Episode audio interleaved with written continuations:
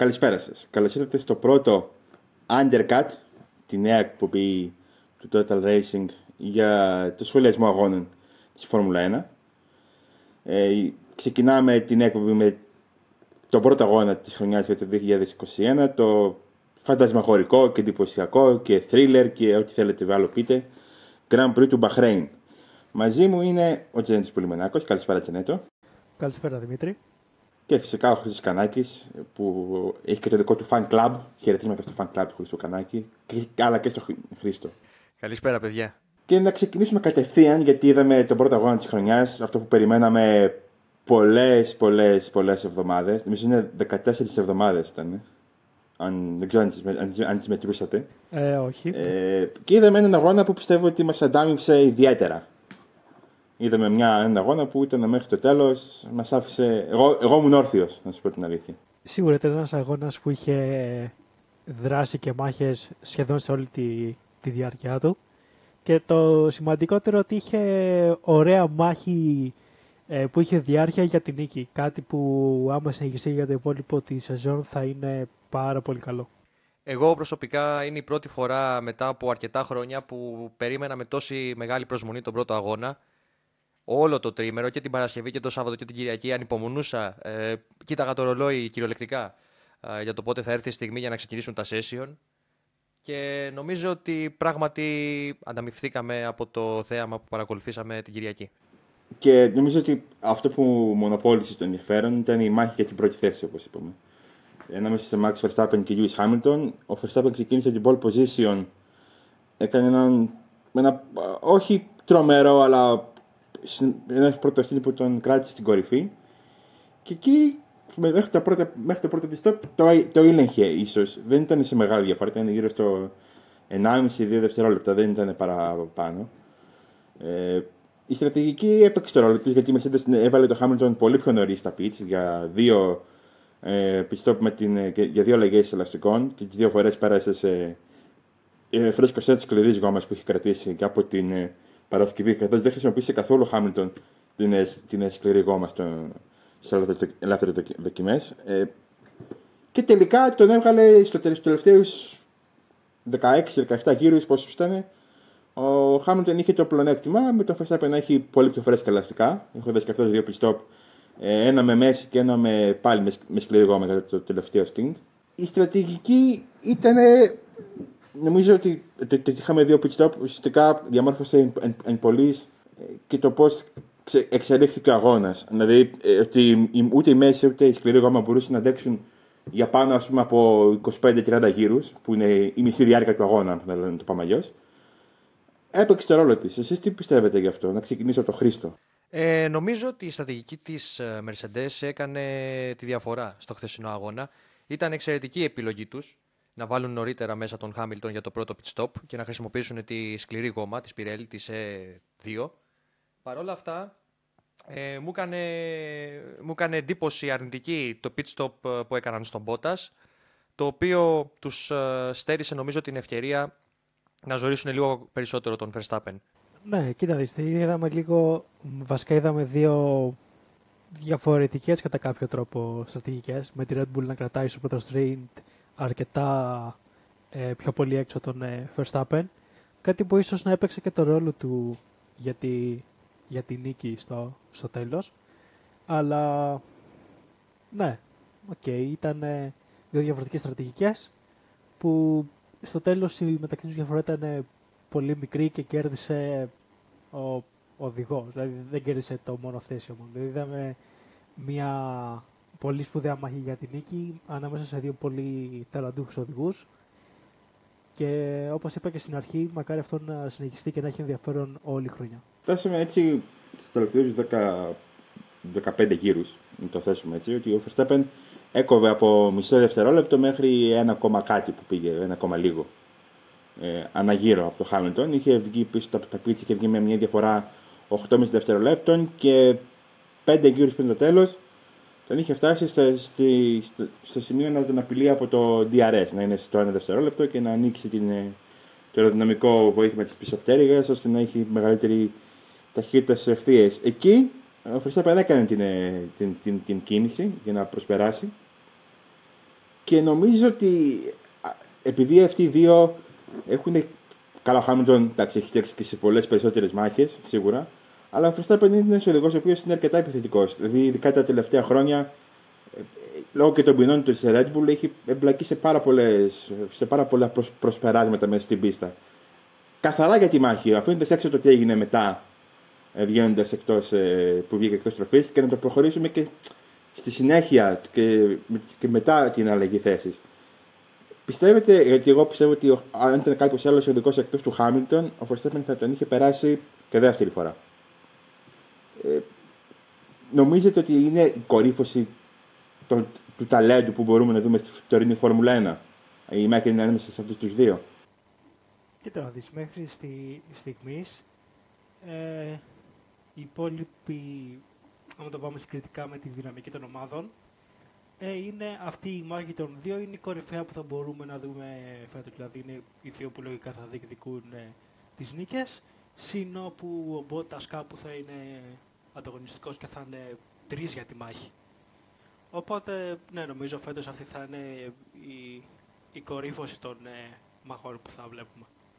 Χριστό. Νομίζω ότι η αναμέτρηση ανάμεσα σε Χάμπιλτον και Verstappen ήταν αυτό που ήθελε η Φόρμουλα 1, αυτό που ήθελαν όλοι οι φίλαθλοι της Φόρμουλα 1 ανά τον κόσμο. Αυτό περιμέναμε τόσα χρόνια και να το που συμβαίνει επιτέλους.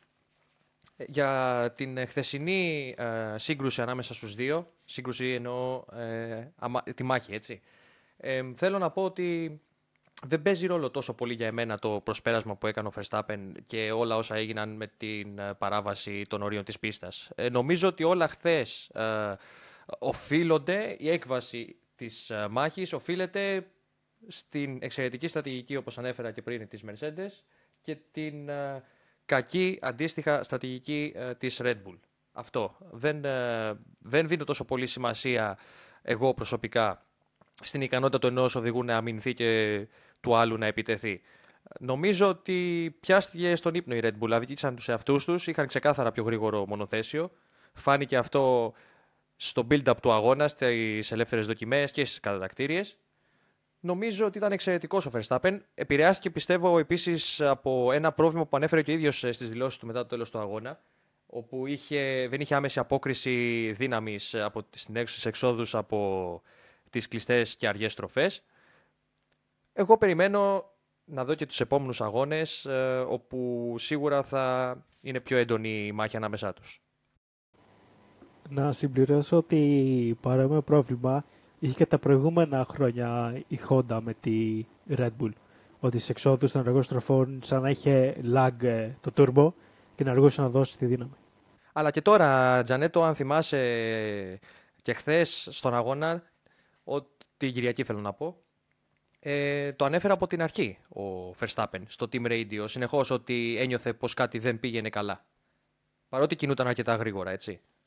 Και εντάξει, η Honda είναι ένα βήμα πιο πίσω από τη Mercedes, όχι τόσο από πλευράς απόδοσης, γιατί ε, άμα δούμε μέρου τις τελικές και τις αποδόσεις ε, στην επιτάχυνση, ας πούμε, ή στην εκκίνηση ή οπουδήποτε αλλού. Οι δύο κινητήρες να είναι πολύ κοντά, δηλαδή έχουν ελάχιστες διαφορές, αν έχουν, και όποιες έχουν νομίζω ότι από στον τομέα της αξιοπιστίας η Honda έχει ακόμα να βρει. Δηλαδή η Mercedes πέρσι είχε μια δύσκολη χρονιά από πλευράς αξιοπιστίας. Ε, γι' αυτό και δεν κέρδισαν όλοι όλους τους αγώνες. Δηλαδή δεν κάνει ένα-δύο σε κάθε αγώνα. Για να το θέσουμε πιο, πιο απλά. Αλλά νομίζω ότι η Honda είναι αρκετά κοντά. Δηλαδή ε, είναι πιο κοντά σίγουρα. Θα δούμε πώς θα είναι και φέτος μέσα στη χρονιά. Η αρχή της σεζόν με εκτός από τον Bahrain ε, μέχρι και Νομίζω μετά έχουμε Ισπανία, Μονακό, μέχρι να, να φτάσουμε στον Καναδά είναι με πίστα που οι κινητήρες παίζουν 100% ρόλο. Ε, νομίζω ότι έχει την ευκαιρία στους πρώτους αγώνες τουλάχιστον, αν ο κινητήρας της είναι OK, είναι αξιόπιστος, να πολεμήσει τα ίσια με την, με την Mercedes. Τώρα, για μένα το πιο σημαντικό που έγινε είναι ότι η Red Bull απλά έδωσε την θέση στον. Ε, έπρεπε στο Verstappen να, να δώσει πίσω τη θέση του. Γιατί εντάξει, βγήκε εκτός πίστας και ε, είναι ξέχωρα από το τι γίνεται σε όλη την υπόλοιπη αγώνα. Αν προσπερνάς και έχεις βγει εκτός πίστας, εκτός των ορίων της άσπρη γραμμής που ορίζεται, ε, σε εκείνη την ε, στροφή, είναι άκυρο το προσπέρασμα. Δηλαδή, οπουδήποτε και αν το κάνεις, και αν το κάνει στην πιο. στην ορούζα που όλοι κόβουν, που δεν θα, δεν θα το έκανε, αλλά τέλος πάντων. Οπουδήποτε και να κάνεις αυτό το προσπέρασμα θα έπαιρνες ποινή. Τώρα, το γεγονός ότι ήταν οδηγία από το race control να δώσει, πίσω, να δώσει ο Verstappen πίσω τη θέση και να μην πάρει μια, μια, μια ποινή. Πιστεύετε ότι έπαιξε ρόλο στο να, ότι υπήρχε κάποια πιο βαριά ποινή που θα ερχόταν από τον και τον Verstappen εάν έκανε αυτό που έλεγαν ότι εντάξει, δώστε μου 5 δευτερόλεπτα θα τα καλύψω. Γιατί αυτό είπε μετά τον αγώνα, ότι παιδιά μπορούσε να ανοίξει 5 δευτερόλεπτα την ε, διαφορά. Εσείς τι πιστεύετε γι' αυτό, ε, Χρήστο; Δεν το ξέρουμε αυτό. Ε, δεν το... Μόνο υποθέσεις μπορούμε να κάνουμε για το ποια θα ήταν η ποινή αν ενδεχομένως δεν είχε παραχωρήσει πίσω τη θέση ο Verstappen. Ίσως ε, εγώ να κάνω μια υπόθεση προσωπικά δεν πιστεύω ότι θα ήταν τόσο πολύ βαριά η ποινή. Γιατί υπήρχε και το προηγούμενο με τον Χάμιλτον, ο οποίος και με τον Μπότας, οι οποίοι και οι δύο ε, παρενέβησαν τα όρια της πίστας στο συγκεκριμένο σημείο αρκετές φορές μες στον αγώνα. Μάλλον βρίσκανε καλύτερο, καλύτερη πρόσφυση σε αυτό το σημείο. Χωρίς να, χωρίς να τιμωρηθούν, ούτε καν ε, ε, τους επεδείχθη ε, μαύρη και άσπρη σημαία που προβλέπεται για αυτές τις περιπτώσεις συνήθως; Ε, δεν ξέρω. Δεν μπορώ να ξέρω τι θα γινόταν. Είναι σωστή σαν απόφαση ε, αυτή που πήραν οι Αυστριακοί στο τέλος και έδωσαν την εντολή στο Verstappen, ασχέτως τι λέει ο Verstappen. Τα υπόλοιπα είναι μόνο υποθέσεις. Ναι, και εγώ συμφωνώ πάρα πολύ σε αυτό. Δηλαδή, το ότι του λένε κάνει στην άκρη αμέσως, ε, για μένα είναι κάτι που δεν ξέρω αν θα έκανε, αν θα έκανε άλλη ομάδα τόσο εύκολα. Ε, δεν ξέρω όμως, επειδή η Red Bull δεν είναι ομάδα η οποία έχει συνηθίσει τέτοιες συμπεριφορές. Καμία δεν είναι, αλλά έτσι που λέμε. Ε, τι παίζεται από πίσω, γιατί πιστεύω ότι μέχρι το επόμενο αγώνα έχουμε και τρεις εβδομάδες. Θα δούμε και θα διαβάσουμε και θα ακούσουμε πολλά για, το, για τα track limits, πούμε, γιατί πάμε και σε μια πίστα που ευτυχώς ή δυστυχώς και εκεί θα έχουμε θέματα. Δηλαδή με μόνο δύο σημεία προσπεράσματος και που δεν, και δεν τα κάνεις και σημείο όπως είναι η Μόλα και με στροφές που πλέον είναι με κέρμπ και ε, άσφαλτο στον έξοδο διαφυγής, ε, θα έχουμε θέματα πιστεύω και εκεί. Είναι μια καλή ευκαιρία να, να ξανά έχουμε θέματα. Ε, τώρα, για τα track limits, πριν πάω στη Σεντζένετ, να σου κάνω μια, μια, μια ερώτηση.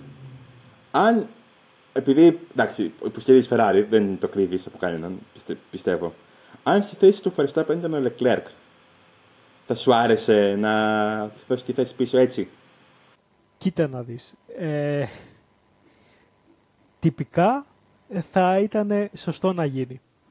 Αλλά από την άλλη, όταν ο αντίπαλός σου στους 30 ε, από τους 56 γύρους του αγώνα παράει συνεχώς εκτός και κερδίζει από μισό μέχρι ένα δέκατο ή πόσο μπορεί να κερδίζει, ε, το να του δώσεις τη θέση πίσω επειδή έκανες ένα μικρό λάθος και βγήκε έξω την ώρα της προσφέρασης, ε, είναι λίγο περίεργο γενικά αυτό για την εικόνα της φία και των αγωνοδικών, άμα θες, για τον ε, συγκεκριμένο αγώνα. Αλλά απ' την άλλη, αυτό που μου έκανε πιο πολύ εντύπωση ε, δεν ήταν η εντολή της Red Bull να δώσει τη θέση πίσω από Verstappen. Ήταν που ο Verstappen το δέχτηκε τόσο εύκολα. Γιατί σε παρόμοιες περιπτώσεις στο παρελθόν ε, έχουν περάσει 10 γύρια ακόμα στο Team Ready να του λένε δώσει θέση πίσω. Όχι, όχι, δεν τη δίνω και ναι. Το έχουμε δει πολλές φορές αυτό. Οπότε... Μεξικό 2016. Ναι, νομίζω ήταν στο Μεξικό με τον Φέτελ. Ναι, ναι, που είχαν τα κολοδάχτυλα μετά. Ναι, ναι. Ήταν, ε, ναι, όχι, έχεις δίκιο, έχεις πολύ δίκιο σε αυτό. Το 17 πρέπει να ήταν. Δεν είμαι σίγουρο. Άμα, άμα στα, στα, σχόλια μετά στο live ή από κάτω να μας πείτε σε ποιο Grand Prix ήταν. Θα το δούμε βέβαια. Αλλά... Στο, Austin, στο Austin νομίζω ήταν. Στο, στο Austin το 17. Στο Austin το 17 ήταν που πέρασε εκτός πίστας στον Ράικον. Ναι, και μετά πήρε ποινή. Ναι. Αλλά εκεί δεν, δεν παραχώρησε ποτέ πίσω τη θέση. Εκεί δεν, δεν προλάβει, ήταν το τελευταίο γύρο. Στο, στο, στο Μεξικό μια χρονιά σωστό, ήταν, σωστό. ήταν που, που έκανε. Που, που, που, που ε, το πρώτο σικέιν το έκοψε. Έχασε τα φρένα, έφυγε ευθεία. Νομίζω, νομίζω ήταν το 16 πάντως. Γιατί έπρεπε να έκανε ένα-δύο Mercedes. Έχεις δίκιο. Έχεις πρέπει... δίκιο, το παίρνω πίσω αυτό που είπα πριν. Ναι, ναι, ναι. Πρέπει, πρέπει να ήταν το, το 16, θα το δούμε. Το 16 πρέπει να ήταν, αλλά τέλος πάντων. Ε, τώρα για τα track limits.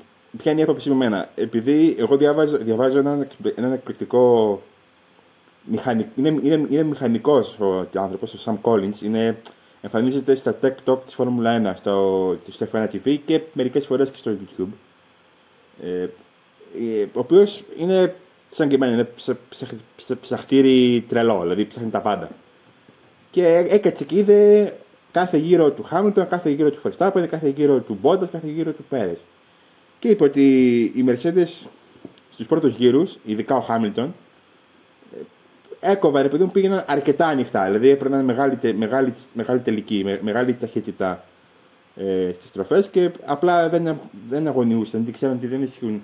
Η FIA είχε δώσει, είχε δώσει οδηγία ότι τα track limits δεν θα παρατηρούνται κατά τη διάρκεια του αγώνα. Όμως, παρατήρησε ότι ο, ο Χάμιλτον κυρίως και λίγες φορές ο Μπότας ε, είναι, έκοβαν, πήγαιναν σχεδόν ένα μέτρο αριστερά από τα κέρπ, ας πούμε, αριστερά από την άσπρη γραμμή.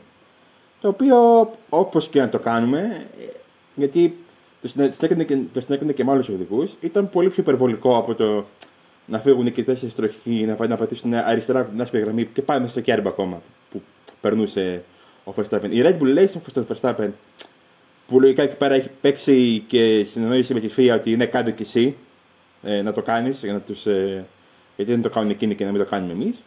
Η FIA λογικά εκεί μετά από πιέσεις και μετά από συνομιλίες με τις ομάδες, τους λέει: Παιδιά, κόφτε το.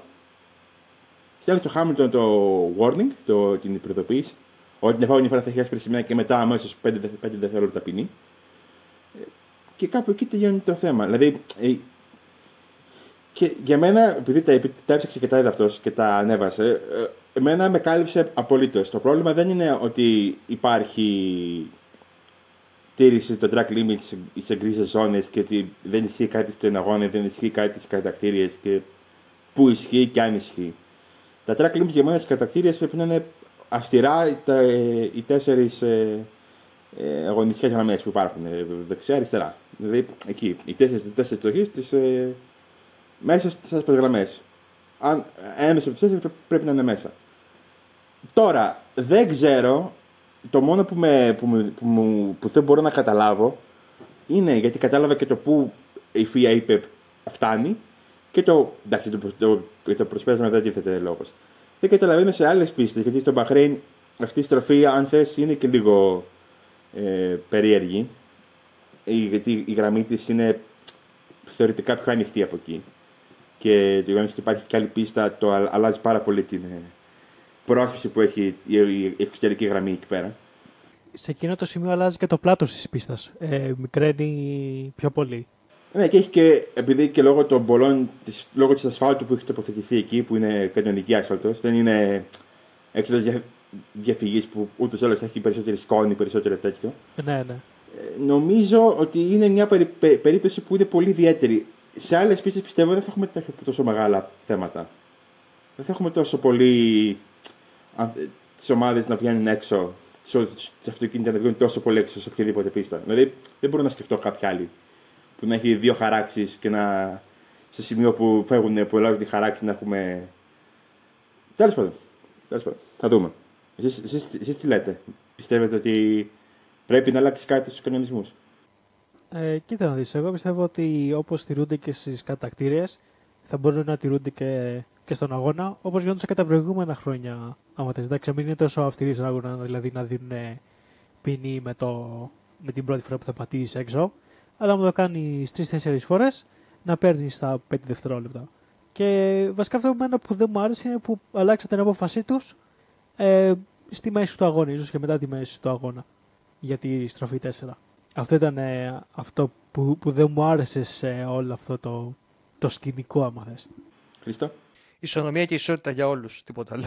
Πολύ παγκόσμια ειρήνη. Black Lives Matter τα, τα σχετικά. Που έβγαζε το. Όχι, το... όχι, στο Black Lives Matter. Για πες με στην άποψη αυτή, Χρήση. Όχι, όχι στο Black Lives Matter. Μην ξεφεύγουμε. Μην ξεφεύγουμε. Θέλω να πω κάτι σύντομο. Δεν θέλω να μιλήσω πολύ γι' αυτό, γιατί νομίζω αναφέρθηκα σε αυτό πριν και, και στη γνώμη μου πόσο έπαιξε, κατά πόσο έπαιξε αυτό ρόλο στον αγώνα ε, πρέπει εφόσον η Mercedes δεν τιμωρήθηκε, εφόσον μάλλον η Mercedes δεν τιμωρήθηκε, δεν έπρεπε και η Red Bull, ε, αν το πάμε έτσι, να ειδοποιήσει τον Verstappen. Θα έπρεπε να τον αφήσει και ό,τι συνέβαινε, ό,τι και αν γινόταν μετά, θα έπραταν αναλόγως. αλλά δεν το ξέρουμε γιατί δεν έγινε ποτέ αυτό. Θα μπορούσαμε να έχουμε επανάληψη Καναδά 2018. Ναι, ok, okay, συμφωνώ. Δεκα, ε, 19. Α, ναι, το 19, ναι. Ναι. Τέλος πάντων. Να περάσουμε τώρα στον μεγάλο άτυχο του αγώνα και στο το χειρότερο νομίζω των κατακύρων δοκιμών. Ο Σέρχιο Πέρες ε, ήπια θάλασσα στο Q2. Έτσι. Τον βγάλανε με την ε, μέση γόμα και, ήρθε, και, και, και ξεκίνησε ενδέκατος. Νομίζω. Ε, ναι, τέλος πάντων ήταν εκτός Q3. Ενδέκατος. Ναι, ναι, ναι. Ε, δεν ήταν μπροστά, δεν μπόρεσε να βοηθήσει καθόλου την ε, στρατηγική της ομάδας του. Παρόλα αυτά, στον αγώνα, έκανε ένα αγώνα, εγώ το λέω, αγώνας Σέρχιο Πέρεθ, που περνούσε τον έναν μετά τον άλλον. Ναι. Και έφτασε εκεί που μπορούσε να φτάσει στο maximum, ας πούμε. Μπορούσε να φτάσει και μπροστά από τον Νόρις, αλλά. Ok, okay, πολύ κοντά στο maximum, στην πέμπτη θέση. Ξεκίνησε από το pit lane. Ναι, ναι, ναι, ναι αυτό. Δηλαδή είναι αγώνας Σέρχιο Πέρες. Ότι δεν τα παρατάει ποτέ και στο τέλος το βλέπεις να τους προσπερνάει όλους. Ε, θα μπορέσει να είναι. Δεν σου λέω να είναι. δεν σου λέω να είναι στο ρόλο, στο ρόλο του Ρικάρντο που μπορεί ίσως να στερήσει και κανένα δύο αποτελέσματα από τον ε, Verstappen. Θα μπορέσει να είναι στο ρόλο του Μπότας της Red Bull. Δηλαδή στην κακή μέρα του Verstappen να παίρνει νίκες και στην ε, καλή μέρα του, του Verstappen να είναι ένα. Δεν θέλω να πω πιστό σκυλάκι, αλλά ένα τίμιο λαμπραντόρ που θα βοηθήσει τον, ε, τον Verstappen, θα πιέσει το Hamilton και όλα αυτά. Ε, κοίτα να δεις, άμα οι κατακτήριες που θα κάνουν σε επόμενους αγώνες θα είναι εκεί που πρέπει λογικά να είναι, ε, θα μπορεί να τα καταφέρει. Και ίσως να είναι και πιο καλός από την ε, ο Μπότας ε, στη Mercedes. Κάτι που θα είναι που θα παίξει σημαντικό ρόλο για το πρωτάθλημα των ε, κατασκευαστών. Απλά το θέμα είναι οι κατατακτήρες, δηλαδή άμα κρίνουμε τώρα από τον πρώτο αγώνα, άμα συνεχίσει έτσι, ναι, δεν ξέρω, θα είναι πολύ δύσκολο. Και δε, δηλαδή υπάρχουν αρκετές πίστες που δεν είναι τόσο εύκολο να, να, να προσπεράσεις. Οπότε, ναι, πρέπει να δούμε και πώς θα είναι η συνέχεια στις κατακτήρες που θα κάνει. Χρήστο. Υπάρχουν δύο παράμετροι που πρέπει να εξετάσουμε. Πρώτον, ήταν η πρεμιέρα του Πέρεζ στη Red Bull. Εγώ περίμενα ότι στις δοκιμές δεν, δεν θα ήταν τόσο καλός. Όχι βέβαια σε σημείο να αποκλείεται από το Q2, Όμως ε, η δεύτερη παράμετρος, αυτή που θα αναφέρω τώρα, έχει να κάνει με το ότι ο Πέρες είναι Sunday driver. Ποτέ δεν ήταν οδηγός κατακτήριων δοκιμών. Σε όλη του την καριέρα, αν θυμάστε και εσείς παιδιά, δεν τον θυμάμαι ε, ιδιαίτερα ε, θεαματικό στον ένα γύρο που μετράει στο Q3 το Σάββατο στις κατακτήριε δοκιμές. Μόλις βρει ε, τα πατήματά του ακόμα περισσότερο ο Πέρες, θα είναι καλύτερος θα είναι καλύτερος και από τον Μπότας. Ε, θα συμφωνήσω με τον Τζανέτο και ίσως διεκδικήσεις και νίκες φέτος. Περισσότερες από... Σίγουρα περισσότερες από όσες παλιότερα, ε, περισσότερες από μία-δύο νίκες. Θα είναι, θα είναι γερά στο παιχνίδι και εκείνος. Μακάρι. Να πούμε. Μακάρι. Όσο περισσότερο, τόσο καλύτερο να πάρουν νίκες. Τώρα, το δεύτερο θέμα, γιατί ο Πέρες έμεινε στον γύρο σχηματισμού πριν, πρακτικά στο τέλος του δεύτερου sector, έσβησε το μονοθέσιο. Ε, σταμάτησε στην άκρη της πίστας λίγο πριν την τελευταία στροφή, το ξανάβαλε μπροστά και κίνησε από το pit lane. Ε, η Honda γενικά, όλο το, το, το, τριήμερο, είχε θέματα. Είχε θέματα οι μηχανικοί της ε, Alpha Tauri έσπισαν το βραδινό curfew. Έχουν δύο τέτοιες μέσα στη χρονιά για να αλλάξουν ε, ε, στη μονάδα ισχύως να κάνουν αλλαγές στη μονάδα ισχύως του Γκαζλί. Ε, ο Verstappen είχε και το θέμα. Και στο Πέρεθ δεν έγιναν αλλαγές στον Πέρι θα γίνουν αλλαγέ λίγο πριν ξεκινήσει ο αγώνας. Ε, ο Verstappen είχε τα θέματα που λέγαμε πριν κατά τη διάρκεια του αγώνα και γενικά εντάξει, μπορεί και να του την νίκη, δεν το ξέρω. Ε, δεν το ξέρει κανείς βασικά. Εξοψία της Honda. Τι πιστεύετε, θα είναι. Δεν θέλω να το προσθέτω είναι χάλια, ας πούμε. Πόσο καλή μπορεί να είναι. Δηλαδή, δεν έχουν αλλάξει και πολλά από πέρσι στους κινητήρες. Ε, η Honda λέει ότι είναι ο καλύτερος κινητήρας που έχει φτιάξει ποτέ. Θα είναι η χειροπτέρα της. Τζανέτο.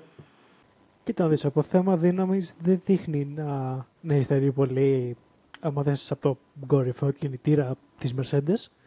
Αλλά η αξιοπιστία νομίζω είναι ένα θέμα.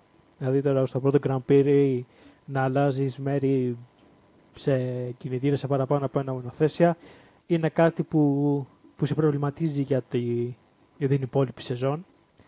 Αλλά άμα κρίνουμε από τη βελτίωση της Honda τα τελευταία χρόνια, ε, νομίζω πως θα καταφέρει να, να επιλύσει τα, τα κάποια ζητήματα που έχει μέχρι να τελειώσει η σεζόν και να φύγει από τη Φόρμουλα 1. Χρήστο.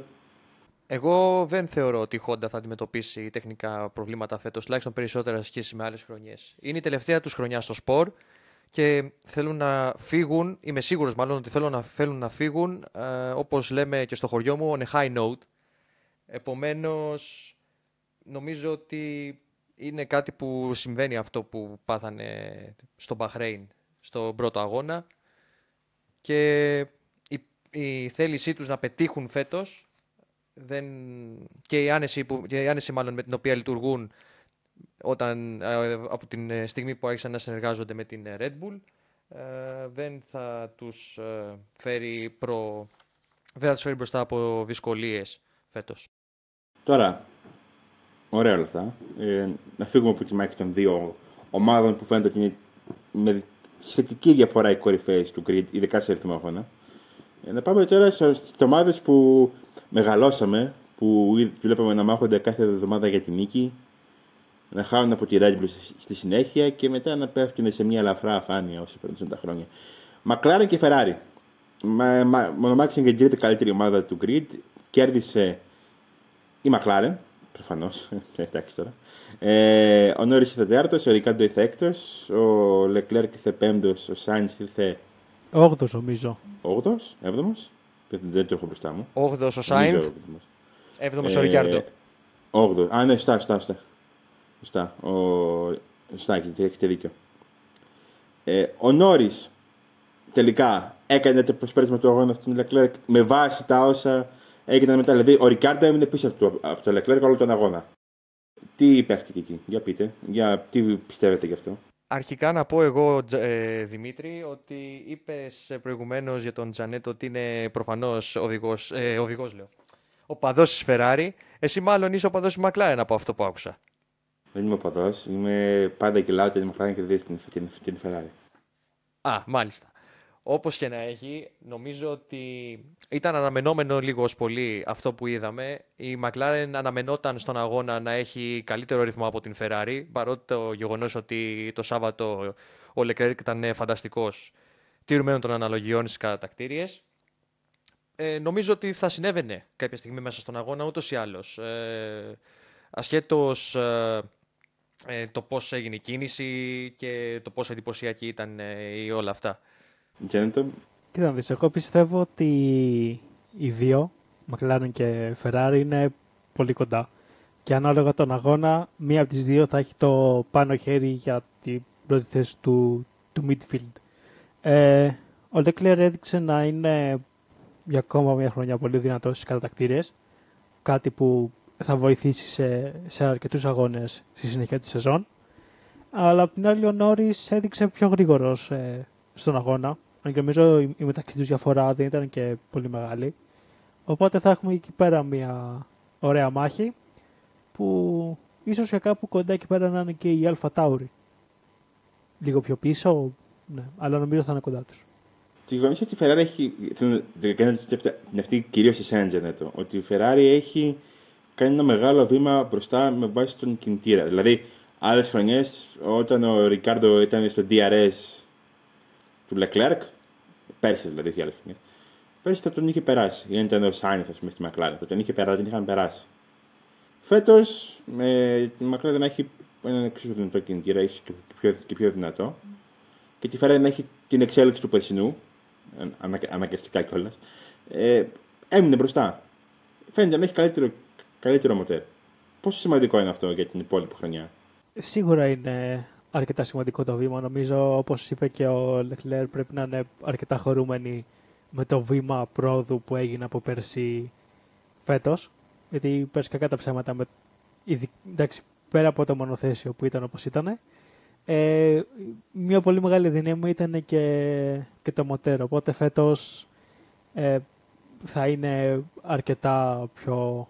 Θα μπορεί να πάρει αρκετά πιο δυνατά αποτελέσματα σε πίστες που πέρσι ήταν πίσω, πολύ πίσω. Και γενικά νομίζω είναι ένα πολύ καλό βήμα όλη αυτή η εξέλιξη και θα προσφέρει και, και θέαμα με μάχες στην πίστα. Μια χαρά. Τώρα, πάμε στο παρατράγουδο της ημέρας. Όχι, ο Αλόν- δεν είναι ο Αλόνσο το παρατράγουδο. Το παρατράγουδο είναι αυτό που έγινε στον, Αλ- στον, στον Αλόνσο. Ε, όταν τελείωσε ο αγώνας και ήταν Ισπανό με, που εγκατέλειψε νωρίς.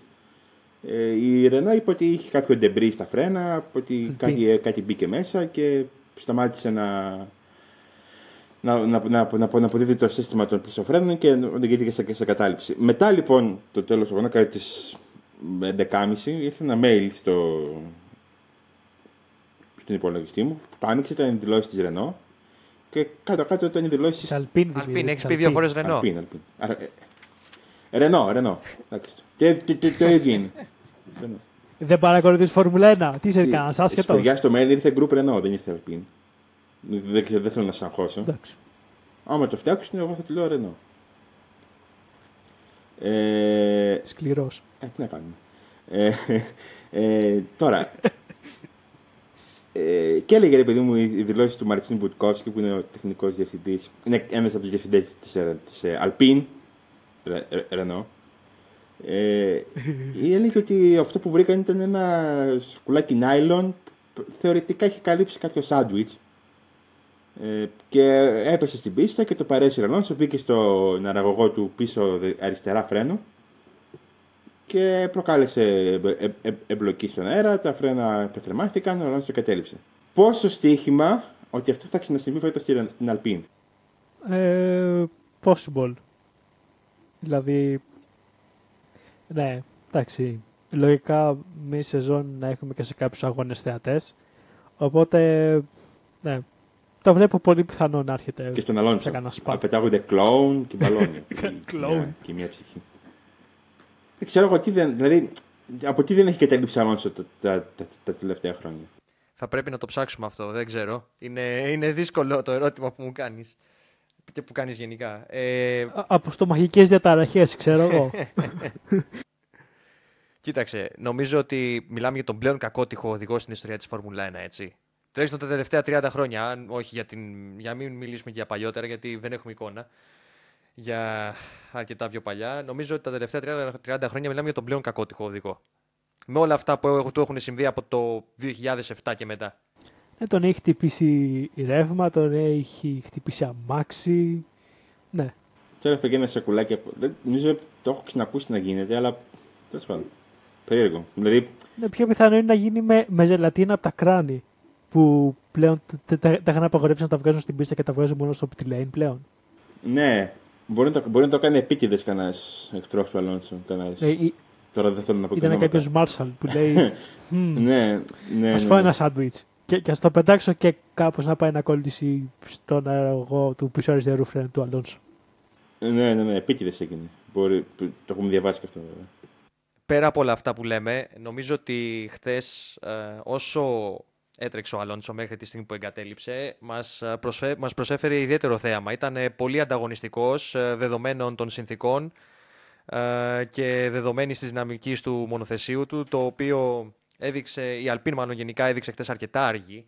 Νομίζω ότι, μάλλον τώρα θα χρησιμοποιήσω κάτι που είπε ο πάντα εύστοχος σε όλα αυτά ε, συνεργάτης μας, εξαιρετικός μας συνεργάτης ο Παναγιώτης Οντάκος, όταν παρακολουθήσαμε τον αγώνα χθες, ότι από ό,τι φαίνεται η αύξηση του κέντρου βάρους ε, που έχουν κάνει στο μονοθέσιό τους ε, έχει επιπτώσει στην φθορά των ελαστικών. Ε, φτύρει η Αλπίν περισσότερο τα ελαστικά της από κάθε άλλο.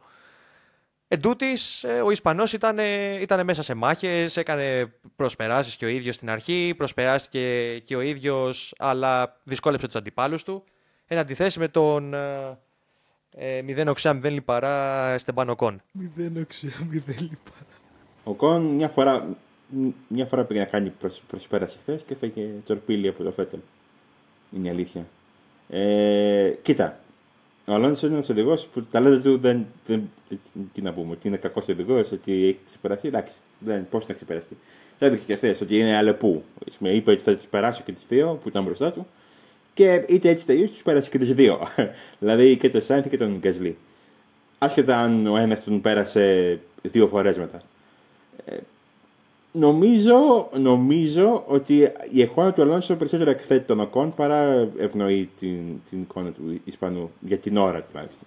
Συμφωνώ σε αυτό το τελευταίο. Ναι. Για κάπως έτσι να, να, να, περάσουμε αφού συμφωνεί και ο Τζανέτο πολύ έντονα και χαίρομαι πάρα πολύ που συμφωνεί ο Τζανέτο μαζί μου. Σημαίνει ότι το έχω κάνει πάρα πολύ καλά. Να περάσουμε τώρα στην ομάδα που απογοήτευσε βάσει απόδοσης περισσότερο από κάθε άλλη. Γιατί ε, αν το πιάσουμε συνολικά, με την απόδοση της απογοήτευσε η Αστον Μάρτιν. Πήρε, ένα, πήρε έναν βαθμό. Βάσει της απόδοσης που έδειξε στις ελεύθερες δοκιμές, στο Q1 κυρίως, και ο Γκασλί στη συνέχεια των κατατακτηρίων, η Alpha Tauri πήγαινε για τις θέσεις που ήταν η Μακλάρεν, ξέρω εγώ. Για τις θέσεις που είναι η. Είναι η Aston Martin για να περάσει, να κάνει προσπάθεια στην Aston Martin στον, στον τελευταίο γύρο. Η Alpha Tauri ή Aston Martin, γιατί είπες Aston Martin στην αρχή. Η Alpha Tauri δεν έχει νόημα, να, να, δεν είχε νόημα χθες να παλεύει με την Aston Martin, είπα. Μας πήγε κουβάει η Αλφα Τάουρη. Πήγε... Ίσως έχουμε μια μαυρόγατα, όπως είπα για στο Discord. Χρήστο, επειδή είχες πει και το θερμικό στοίχημα για βάθρο Αλφατάουρη στο Μπαχαρίν, όταν είδες να φεύγει η πτέρυγα του Γκαζλί και λίγες στιγμέ μετά ο Τσινόντα να, κάνει, να έχει έξοδο και να πέφτει 17ο, πώς αισθάνθηκες; Όπως έχω αισθανθεί και τις άλλες φορές που υποστηρίζω κάτι και το βλέπω να ανατρέπεται στον πρώτο γύρο. Ωραία. Τι να πω, όχι. Πιστεύω, πιστεύω ότι πιστεύω ο Γκασλί αν έμενε στον αγώνα, ενώ αν δεν, δεν χτύπαγε, δεν ακουμπούσε με τον Ρικιάρντο και δεν έσπαγε την αεροτομή του, πιστεύω ότι θα ήταν στη μάχη για την τέταρτη θέση κι αυτός χθες. Και μια στούκα μπροστά, χάμε το Verstappen. Και όλα γίνονται, θα μου πεις. Δεν, δεν ήταν και πολύ μακριά. Είμαι βέβαιος. Ok, okay, ok. Okay. Εντάξει, δεν θα πω ότι έκανες πολύ λάθος. Άσχετα αν βγήκε και λίγο λάθος από τον πρώτο γύρο. ε, συμβαίνουν αυτά. Συμβαίνουν αυτά. Άλλωστε, sportsman είσαι. Θα έχεις παίξει στοίχημα, φαντάζομαι. Όχι, δεν το είχα παίξει. Εντάξει, θα έχεις παίξει άλλα στοιχήματα στη ζωή σου που δεν θα βγήκανε. Ε, Παρ' όλα αυτά, ο Τσινόντα μετά το λάθη και όλα αυτά είπε και ένα. Πέταξε και ένα βρυσίδι στο Team Radio, άμα το ακούσετε. Ε, έκανε έσχη. Δηλαδή ήταν, ανέβηκε από ένα σημείο και μετά, αφού έφτασε και βρήκε ρυθμό και άλλαξε μετά το τελευταίο πιστόπ και είχε οδηγού μπροστά του για να περάσει. Τους περνούσε πιο αργά με να θέσει σίγουρα, αλλά αυτό που κάνει στο Στρόλα μέσα στον τελευταίο γύρο που πούδηξε από 20 μέτρα πίσω. Τον έπιασε στον ύπνο. Ε, εντάξει, το έχω δει το Ρικάρδο μια-δύο μια, φορές. Πιο πίσω να πάμε σε μοντόγες. Δηλαδή δεν το βλέπεις συχνά. Ήταν τρελό το πόσο πίσω βρέθηκε ξαφνικά δίπλα του. Ποιος είναι βασί. Όχ, ένα μονοθέσιο. Όπα, ναι, τι έγινε εδώ. Με περάσατε. Παμπά! Με βάση το γεγονό ότι πάνε τώρα στο σπίτι τους στην Ήμολα. Είναι 50 χιλιόμετρα από τη Φάιντζα, να λέω και πάρα πολλά. Και εκεί κάνανε και το ε, shakedown νομίζω του μονόθεση. Ναι, ναι, ναι. Πού μπορεί να είναι στην Ήμολα οι δύο αλφατάωροι. Και το λέω αυτό γιατί μοιάζουν. Ο Γκαζίνη μοιάζει ένα βήμα, ένα βήμα μπροστά ως πιο έμπειρος και πιο. Ε, πιο οδηγός μέχρι τώρα του Τσινόντα. Πιο οδηγός Φόρμουλα μέχρι τώρα του Τσινόντα. Αλλά και ο Τσινόντα ήταν. Δηλαδή λες, όπα ρε φίλε, κάτσε, τι, τι είσαι εσύ; Από πού, από πού ξεφύτρωσες; Τι τσουτσέκι ε, παριστάνεις. Ναι, Χρήστο, επειδή υπήρξε και μια πρόληψη για την Ήμολα. Θα ξαναδώσω φάφρο για Αλφα Τάουρες στην Ήμολα. Μέχρι να βγει. Α, έτσι, κόντρα. Μέχρι να βγει. Και εκεί που θα βγει. Oh, επιμένω, επιμένω. Σα τα έλεγα. Όχι, ναι. Ε, εγώ το θεωρώ πολύ πιο πιθανό από τον Μπαχρέιν. Να σου πω την αλήθεια. Και δίνω και επίσης και θεωρώ επίσης ότι θα είναι δυνα... ακόμα πιο δυνατός και ο Τσουνόντα. Μου άρεσε. Είναι, είναι θρασής. Είναι θρασής όπως και συμφωνώ επίσης ε, με όλα αυτά που είπατε και οι δύο προηγουμένως. Τα θετικά, έτσι. Έτσι. Με χαρά. Οπότε όσοι, όσοι ακούτε, ειδικά το fan, το fan club Χρήστο Κανάκη, ε, παίζουμε βάθρο αλφατάωρη. Είτε γκαζλέ είτε τσουνόντα. Κυρίως τσουνόντα ίσως. Αν δείτε καλύτερη απόδοση του τσουνόντα, χώστε χρήμα. Τζανέτο, εσύ τι θα έπαιζες στην Αλφα Ε, σίγουρα περιμένω στην Ήμολα να είναι αν όχι λίγο μπροστά από Μακλάρα και Φεράρι να είναι πολύ κοντά σε αυτές τις δύο. Δηλαδή να είναι στα ένα-δύο δέκατα η διαφορά. Οπότε, ναι, με λίγη βοήθεια από την τύχη μπορεί να βγει αυτό που είπε ο Χριστός σήμερα. Την τύχη που δεν είχαν χθες, ας πούμε. Μπορεί να πούμε ότι γράφουμε ναι. Δευτέρα. Το podcast θα βγει λίγα Τρίτη. Ε, η Τρίτη ή Τετάρτη. Ναι, ανάλογα. Ε, Τώρα να περάσουμε στον οδηγό, ο οποίος νομίζω ότι μας απογοήτευσε παρότι δεν είχαμε καμία ελπίδα από αυτόν. δεν, είχαμε, δεν, δεν θέλουμε να έχουμε καμία σχέση με, με Προσέφερε μαζί αρκετά memes. Ναι, προσέφερε memes, προσέφερε αυτά που, δεν, αυτά που θέλαμε να προσφέρει, αλλά ήμασταν πολύ διστακτικοί να τα πούμε γιατί εντάξει, οδηγεί είναι, ο οδηγός είναι και αυτός, στη ζωή του βάζει σε κίνδυνο, στο κάτω-κάτω. Νικήτα Μαζέπιν. Δεν είναι κακός. Εγώ δεν πιστεύω ότι είναι κακός οδηγός. Την έχω δει και στη Φόρμουλα 2. Στρίβει. Δηλαδή είναι καλός. Αλλά ρε φίλε, δεν έχει, δεν έχει κανένα μονοθέσιο σούπερ. Πας και κάνει. Έκανε, σε, έκανε μια, ένα, ένα τετακές στα FP. Δύο σκατακτήριε και ένα στον αγώνα που τον έστειλε στον τοίχο. Τέσσερις αγώνες. Έκανε στην αγώνα έκανε τρει στροφέ. Δυόμιση στροφέ. Τι πήγε λάθος εκεί; Κοίτα να δεις, θα πω αυτό, αυτό που είπα και στο Χριστό πριν ξεκινήσουμε να γράφουμε. Στα δύο επίσημα session που έκανε στο Q1 και στον αγώνα, έκανε λιγότερο από τρεις γύρους και είχε τρία τετακέ. Αυτό οφείλεται επειδή πήγαινε η Γιούρια, ας πούμε έτσι. Ναι, μάλλον είχε συνηθίσει από τα μονοθέσια της Mercedes που οδηγούσε σε δοκιμές τα προηγούμενα χρόνια και σε φάση, ok, okay, πάμε, τέρμα γκάζι. Με αυτό με τη Haas και ειδικά τη φετινή Haas δεν δουλεύει καθόλου. Δηλαδή, το είδαμε και στο Σουμάχερ που έπαθε ακριβώς το ίδιο πράγμα στον αγώνα. Απλά δεν το σπάσε. Ναι. Καλά, και ο Μικ έκανε τέτοια, αλλά ο Μικ είναι πρέσβης που δεν το, δεν το κατηγορούμε. Συμβαίνουν αυτά. Και το έκανε, το έκανε μόνο μία φορά, έτσι, το έκανε πέντε. Δηλαδή, ναι. Ok. Okay. Χρήστο; Νομίζω ότι μιας και αναφέρεται και, για τον, μιας και αναφέρεται και τον Μικ Σουμάχερ, νομίζω ότι καθρεφτίστηκε χτες η, η νοοτροπία και των δύο σαν, σαν οδηγών. Δηλαδή ότι ο Σουμάχερ είναι ένας οδηγός ο οποίος σιγά σιγά χτίζοντας ε, θα αποδώσει, ενώ ο Μαζέπιν είναι αρκετά πιο παρορμητικός και από ό,τι φάνηκε πάνω που προσπαθούσε να πιέσει το πάρα πάρα πολύ δίστροπο φετινό μονοδέσιο της ΧΑΣ, ε, έχανε τον έλεγχο. Δεν θα πρέπει να τους κρίνουμε και τους δύο φέτος ε, σαν οδηγούς. Είναι, ε, δεν προσφέρεται δηλαδή η δυναμική της ομάδας τους φέτος για να τους ε, κρίνουμε από αυτά που θα δούμε. Η Χάς ε, θεωρώ ότι είναι χειρότερη και από την Williams το 2019. Δηλαδή είναι πολύ άδικο, είναι πολύ άδικο και παρά τα μήνυμα τα οποία okay, είναι πολύ πετυχημένα τα περισσότερα για τον ε, Μαζεπίν. Είναι πολύ άδικο να λέμε ότι ο Σουμάχερ ε, όποτε κάνει λάθη έχει το, είναι, βρίσκεται στο απειρόβλητο και δεν πρόκειται να κατηγορηθεί ενώ ο Μαζεπίν ε, ε, ενδεχομένως λόγω της, ε, ε λόγω της συμπεριφοράς του εκτός ε, αγώνων έχει, έχει δώσει το δικαίωμα να υπάρχουν αντιδράσεις σε βάρος του άμα κάνει κάποιο λάθος. Είναι πολύ άδικο αυτό το Είναι πάρα πολύ άδικο. Θα πρέπει να περιμένουμε την επόμενη χρονιά όταν θα υπάρξουν οι μεγάλες αλλαγές όπου είμαι βέβαιος ότι η Haas θα είναι πολύ καλύτερη και θα δοθεί δυνατότητα στους δύο οδηγούς της, έχοντας πλέον και οι δύο ένα χρόνο εμπειρίας, να αποδώσουν ε, στο μέγιστο των δυνατοτήτων τους ή κοντά σε αυτό. Ωραία. Αφού περάσαμε και από τη Haas, ήρθε η ώρα να ολοκληρώσουμε το podcast. Να πούμε ότι είχε και MotoGP το, το, το, Σαββατοκύριακο με τον Maverick Vinales να παίρνει την πρώτη νίκη της χρονιάς και τον Ζωάν Μίνερ να βλέπει δύο Ducati να παίρνει σαν, σαν της είπε, της είπε uh, Angry Ducatis came up like rockets, δηλαδή θυμωμένες Ducati. ε, ο του Ζερακό και του Μπανάιο πήραν το βάθρο. Ε, ωραίος αγώνας, ε, ε, περίεργο αποτέλεσμα. Δηλαδή, αν περίμενες μια Ducati μπροστά θα ήταν ο Μίλλερ, όχι ο, ο Ζερακό. Και αν περίμενες έναν οδηγό μπροστά θα ήταν ο Κορταρέρο, όχι ο, όχι ο Βινιάλες από την Yamaha.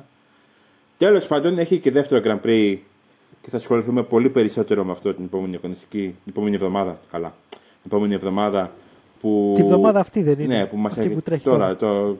It's a race week. It's a race week. Ε, που έρχεται. Grand Prix Doha, πάλι στο Κατάρ, στην ίδια πίστα. Έχουν μείνει εκεί. Οι περισσότεροι οδηγοί έχουν μείνει εκεί σχεδόν 1,5 μήνα. 40 μέρες. Από τις δοκιμές με όλα αυτά. Οπότε, ενανώνουμε το ραντεβού μας για ναι. μετά τον αγώνα. Τζανε... Πες, πες. Δημήτρη, να πω κάτι. Α ελπίσουμε πες, ο γιατρός να είναι λιγάκι καλύτερος. Γιατί πικράθηκα. Πικράθηκες, αλλά. Παρακόλουσα λίγο το MotoGP. Αλλά από ό,τι φαίνεται η Πετρώνας Γιαμάχα δεν είχε ετοιμαστεί κατάλληλα για την αγώνα. Γιατί είχαν και οι δύο θέματα. Ε, τεχνικά θέματα. Δυστυχώς. Δυστυχώς. Λοιπόν, τώρα έχει κενό η Φόρμουλα 1 τρεις εβδομάδες. Ε, σημαντικό κενό, δεν το περιμένεις πολύ συχνά. είναι το- Να έχεις έναν αγώνα και τρεις εβδομάδες μετά τον επόμενο. Αλλά τι να κάνουμε, έτσι είναι. 16 με 18 Απριλίου ο αγώνας της επόμενης οργάνωση Φόρμουλα 1 στη, Μον- στην Ήμολα. Ε, επιστρέφουμε για το δεύτερο Grand Prix της Εμίλια Ρωμάνια. Αυτή τη φορά δεν έχει κι άλλο ένα, ακόμα, έχει ένα τεράστιο μακρινό τίτλο, δεν το λέω. Grand Prix Εμίλια Ρωμάνια. Ε, τα FP είναι τις κλασικές πλέον ώρες. Μία ώρα. Ε, μεση- με- μεσημεράκι. Ε, ο- οι κατακτήρες είναι στις 4 και ο αγώνας είναι στις 4. Έχει και φόρμουλα Regional by Alpine, η παλιά φόρμουλα Renault που λέγαμε. Ε, νομίζω ότι θα δούμε καλύτερο αγώνα. Ακόμα καλύτερο αγώνα εκεί πέρα. Γιατί τε- τε- ταιριάζει πολύ στα μονοθέσια και των δύο, και της Red Bull και της Mercedes. Οπότε σχέση με το Bahrain που δεν πήγαινε και, και πολύ καλά και οι δύο ομάδες εκεί. Αναμένουμε λοιπόν το, το ραντεβού μας για την Ίμολα. Ε, Γιάννη και Χρήστο, σας ευχαριστώ που είστε μαζί μου. Εμείς και ευχαριστούμε. ελπίζω να, ελπίζω Να να, είστε είμαστε, καλά. να είμαστε μαζί και στο επόμενο ε, Undercut. Και να, ελπίσουμε, και να ελπίσουμε ότι θα σπάσει η γκίνια για Max Verstappen στην Ιταλία. Πέρσι είχε 3 στα 3 3 εγκαταλείψεις. Όντως αυτό ισχύει. Θα δούμε τώρα. Οκ. Είναι ένας αγώνας που εγώ τον περιμένω με πο- πολύ μεγάλη ανυπομονησία και είναι και το κενό των τριών εβδομάδων. Ε, το οποίο θα κάνει αυτή την ε, διακοπή ακόμα πιο έντονη. Α, μέχρι τότε, λοιπόν, επειδή δεν σταματάει η δράση στο, στο Motorsport ποτέ, ε, ακόμα και ειδικά τώρα που έχουμε ξεκινήσει, ε, μπορείτε να, ακολ- να ακολουθήσετε το, το Total Racing σε όλα τα ε, social media, να, μας, να κάνετε εγγραφή στο YouTube ε, και, σε- και στο Spotify και σε τα Apple Podcast και όπου μας, όπου μας ακούτε και όπου που θέλετε να μας ακούσετε. Ε, και θα περιμένετε γιατί, όπως είπαμε, δεν θα σταματήσουμε καθόλου. Οι ρυθμοί δεν πέφτουν τώρα που ξεκινήσαμε. Και σας περιμένουμε στο επόμενο podcast. Να είστε καλά.